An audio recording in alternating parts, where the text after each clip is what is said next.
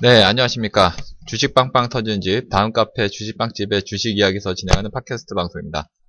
자, 저는 급등전도사이고요. 자, 오늘 방송은 급등전도사의 급등주 이야기 시간입니다. 자, 오늘은 뭐 양시장 모두 어, 2월 들어서면서 어, 강하게 그 상승을 좀 보여줬는데 특히 이제 코스닥 지수는 어, 무려 1.23% 아주 강력한 상승이죠. 최근 들어서 어, 뭐 별다른 그런 흐름을 보이지 못했던 그런 어, 모습이었었는데 오늘은 정말 아주 강력한 그런 장대 양선이 나왔고 어, 게다가 이제 거래량까지 또 어, 분출되는 그런 모습이 나왔습니다. 자, 2월의 첫날을 아주 강하게 예, 그 반전하는 상승으로 어, 반등시키는 그런 분위기인데 자, 이런 그 분위기가 계속적으로 좀 이어지기를 좀 기대해 보도록 하겠습니다. 음, 뭐 실제로도 그 그동안에 좀 많이 내렸기 때문에 뭐 지수는 당분간은 뭐 좀 상승 쪽으로 무게감을 좀 실을 수 있지 않을까 이런 예측을 좀 해볼 수 있을 것 같습니다. 자 오늘도 뭐 상하가 간 종목들이 많이 좀 나왔는데요. 어, 특히나 이제 오늘 같은 경우에는 이제 그 어, SDX라든지 한진해운이라든지 그리고 코리아 예, 1호부터 4호까지 자, 이 해운주들이 대거 예, 상한가를 기록을 한 그런 모습이었고 그리고 넵툰이라는 종목이 또 상한가에 안착을 했는데 어, 일단은 그 한진해운이 어, 투자 위험 종목에서 해제된다. 자, 이런 그 내용이 어, 부각이 어, 부각이 되면서 음, 뭐 그거 외에는 뭐 특별한 어떤 재료가 없거든요. 근데 그런 내용이 어, 아주 뭐 긍정적으로 좀 작용하는 모습인데 아무래도 그동안에 좀 계속적으로 하락을 기록했던 것에 따른 뭐 기술적인 그런 반등이 아닌가 이렇게 또 생각을 해볼 수 있을 것 같습니다. 자, 아무튼 간에 그 한진해운이 그 뭐 단기적으로 이렇게 상승을 줌에 따라서 요 같은 그런 종목군이라고 할 수 있는 STX 예, 역시 뭐 상한가였고 아, 그리고 코리아 예, 1호부터 4호까지 예, 어, 상한가에 안착하는 그런 모습이 나왔습니다. 자 그리고 또 넵툰이라는 종목이 상한가에 안착을 했는데요. 예, 카카오가 어, 넵툰에 예, 총 100억 원의 지분을 투자를 단행하고 전략적 제휴를 체결했다. 예, 이렇게 밝히면서 예, 오늘 또 급등하는 모습이 나왔는데 이 계열사인 카카오 게임즈와 카카오 성장 나눔 게임 펀드에서 각각 50억 규모로 어, 공동 투자하는 형태로 진행되고 어, 넵툰 이를, 이를 총 100억 원의 규모로 유상증자를 결정한다. 이런 내용입니다.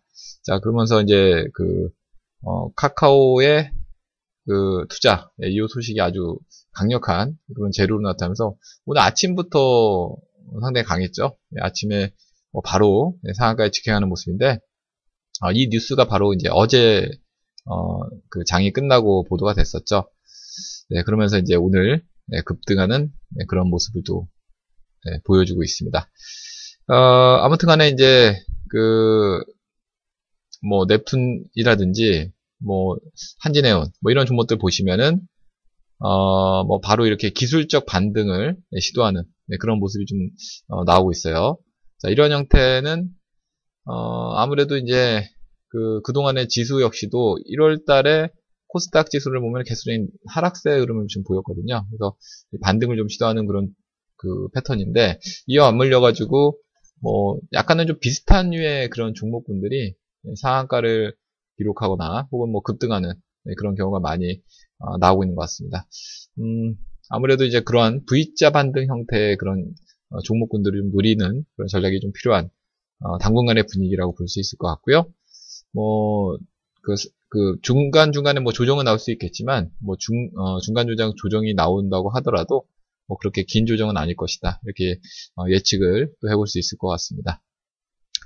자, 그리고 오늘은 이제 장이 끝날 때, 끝나서, 예, 시간의 그 부분에서 이 반기문 그 전 촌장이, 어, 대선 불출마 선언을 했죠. 예, 그래서, 어, 그, 반기문 관련, 예, 테마주들은 뭐 급락을, 그 시간외로, 시간의 종가로 급락을, 어, 하는 그런 모습, 예, 어, 그 단일가 주문에서 시간의 단일가 주문에서 어, 급락한 하한가로 마감하는 모습이 나왔고 어, 그 외에 이제 뭐 다른 뭐 안철수 테마주라든지 뭐 황교안 테마주라든지 어, 뭐 문재인 테마주 특히 뭐 황교안 테마주들은 뭐 대거 급등해서 상한가에 안착하는 아무래도 이제 음, 반기문 그 전 총장의 그 표가 그쪽으로 쏠림 현상이 있지 않을까 이런 기대감이 좀 부각이 된 것 같습니다. 아무튼 어, 대선 관련주들이 이렇게 어, 등락이 엇갈리는 그런 모습이 나는데 뭐 앞으로도 계속 그 대선 관련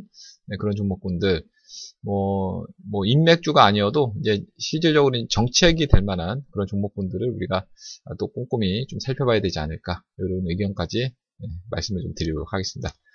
자, 오늘 준비한 방송 여기까지고요 자, 이 모든 내용은, 어, 저희 카페로 오시면 내용을 또 확인하실 수 있으니까 많이들 참여해 주시기 바라겠고요. 네, 저희 카페는 다음에서 주식 빵집을 검색하시면은 어, 쉽게 어, 찾아오실 수 있습니다. 자, 그럼 다음 카페 주식 빵집에서 계속 뵙도록 하겠고요. 네, 저는 이만 마무리하도록 하겠습니다. 감사합니다.